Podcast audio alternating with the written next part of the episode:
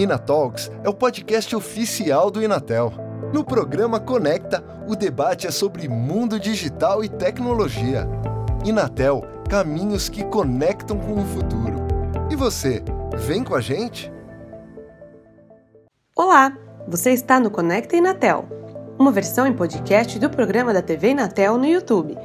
Aqui você vai encontrar entrevistas e curiosidades sobre as tecnologias que estão à nossa volta e definem o modo como vivemos. Neste episódio, você vai conhecer a engenharia que está por trás da revolução na saúde, a engenharia biomédica. A tecnologia transforma o mundo e com a saúde não é diferente. A parceria entre engenharia e medicina tem gerado tecnologia para diagnóstico, tratamento, atendimento e softwares.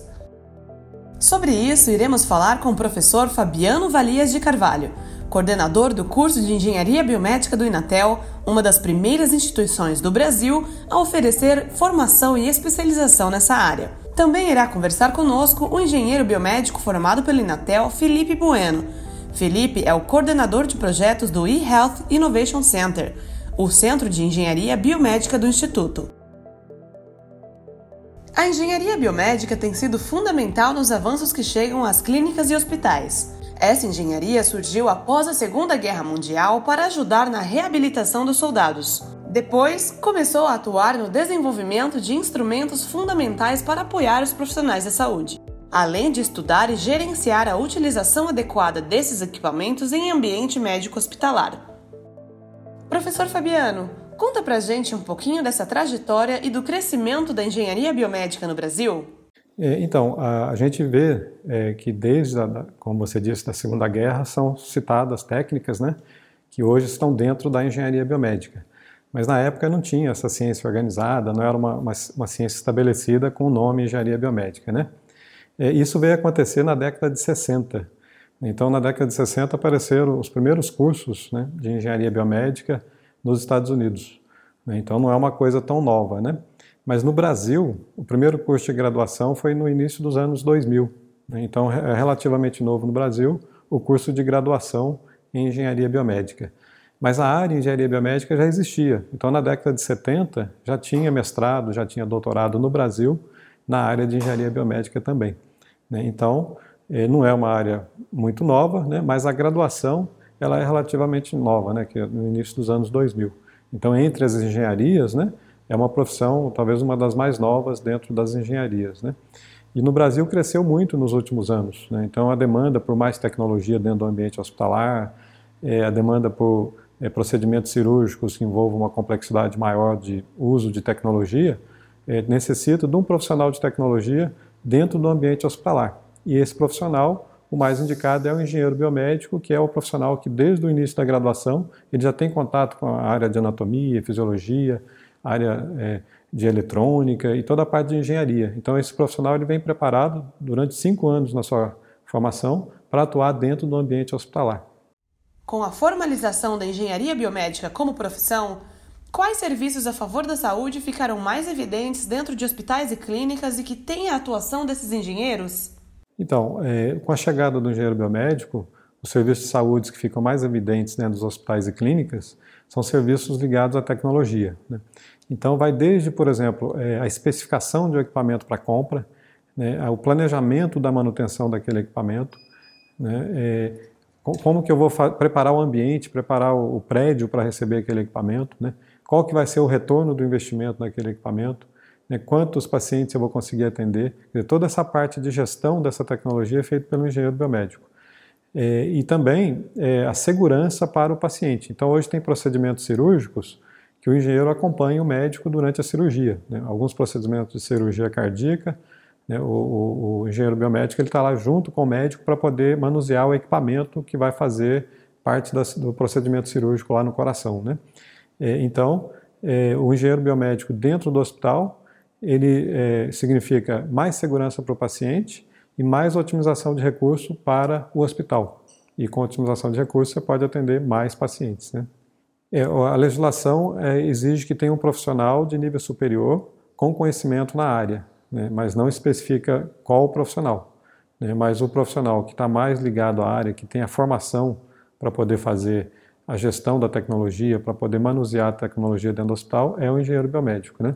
Mas é, um engenheiro que faça uma especialização, né, que tenha, faça um curso de pós-graduação, um mestrado, um doutorado, ele também pode atuar. Né? Ele também adquire conhecimento e pode atuar dentro do hospital também. Professor Fabiano, como acontece essa parceria entre engenharia e medicina no campo industrial? Os engenheiros desenvolvem equipamentos e pesquisas e apresentam aos profissionais de saúde, ou os médicos trazem as necessidades e os engenheiros desenvolvem os equipamentos? É, o desenvolvimento da tecnologia para a saúde, né, é, ela, é importante que ela tenha demanda partindo do profissional de saúde. Né? Então, a indústria, o, o engenheiro, ele vai buscar, junto ao setor de saúde, as demandas que precisam ser resolvidas. Né? É, então, o caminho inverso nem sempre é, é interessante. Né? O, a própria, é, o próprio empreendedorismo, né, as noções básicas de empreendedorismo, prevê que você busque a demanda e não que você gere um produto para depois você buscar uma demanda. Né? Então, você tem que inverter. Então, geralmente, a atuação do engenheiro biomédico ou da própria indústria de tecnologia para a saúde, ela está muito atrelada é, ao profissional de saúde, né? à instituição de saúde, né? que é onde está a demanda é, que, é, que a engenharia tem que resolver. Porque a engenharia vai resolver um problema tecnológico que vai beneficiar a saúde.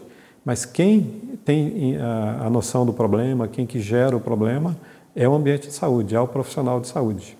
E você, Felipe? Como você vê a participação do engenheiro biomédico na área da saúde? Eu vejo como uma grande sacada da engenharia biomédica, frente a outras engenharias atuando na saúde, ela conhecer muito bem o lado biológico, ela conhecer muito bem a necessidade do, do corpo humano, né? Então ela conhece tanto a necessidade do corpo humano quanto a, quanto a infraestrutura que aquela tecnologia está inserida. Então eu vejo que o engenheiro biomédico ele consegue atuar e reduzir os custos, ele consegue atuar e otimizar os processos, porque ele conhece muito bem toda essa linha. Então, por exemplo, dentro de um hospital, o engenheiro ele consegue olhar para um equipamento que está com algum problema e antes que você tome uma decisão né, de levar aquilo para a empresa é, que vai fazer a manutenção, ele consegue fazer uma avaliação se aquilo realmente é necessário ou não para ele poder dar o apoio. Às vezes internamente ele já consegue fazer aquele trabalho. É, de sobremaneira, ele também consegue prever possíveis problemas. Então, antes que eles aconteçam, ele já consegue se adiantar para poder evitar que aquilo leve a um custo maior. É, isso pensando do lado né, de dar assistência, de dar olhar para o equipamento. Olhando inclusive para outras áreas que parece que às vezes não, não são tradicionalmente próximas ali da engenharia, historicamente próximas da engenharia, mas a área comercial, o engenheiro ele, consegue, o engenheiro, ele consegue ajudar o comercial a fazer a aquisição acertada do equipamento, né, comprar aquele que é o melhor custo-benefício. No desenvolvimento da tecnologia, uma vez que ele conhece muito do corpo humano, então ele já consegue direcionar uma tecnologia que ela se adeque tanto ao biológico quanto ao contexto social que está envolvido. Então, dentro daquele cenário, ele consegue é, criar, bolar, é, imaginar qual é a tecnologia que melhor atenda aquela necessidade. Então, eu vejo que essa, essa, esse pensamento amplo, esse pensamento plural de diversas áreas, permite que ele seja bastante assertivo, olhando não só para a área das exatas, para a área da matemática, para a área do projeto, mas pensando também em todo o contexto, o grupo social que está ali envolvido. Muitas iniciativas disruptivas vão surgir nos próximos anos no campo da saúde. Evoluções na telemedicina, cirurgia robótica, inteligência artificial, nanotecnologia, entre tantas outras.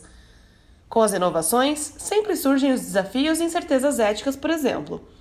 Professor Fabiano, como você avalia essa questão da inovação e desses desafios futuros na área da saúde? É, as tecnologias disruptivas, né, elas sempre geram é, desconforto, né, e geram uma certa resistência. Né, e na área da saúde, mais ainda, porque essas tecnologias são aplicadas diretamente à pessoa, né. É, então, sempre que tem uma coisa nova, é, ela tem uma certa resistência, né. Um exemplo que a gente pode citar é a própria telemedicina no Brasil, né. É, existe uma resistência muito grande, né? É, de se usar a telemedicina por uma série de fatores né, que são conhecidos e são fatores reais, que realmente têm que ser levados em conta, né? a gente não pode desprezar. Mas a gente viu agora, pelo advento que a gente está vivendo da pandemia, é, que a telemedicina se faz necessária, né? e é útil né? e funciona. Né? Então, pode ser uma coisa que é, veio para ficar, ou seja, a gente conseguiu quebrar a barreira, é, mas em função de uma necessidade, né? uma necessidade urgente. Né? É, então, tudo que é novo, ela vai gerar algum tipo de, de resistência, né?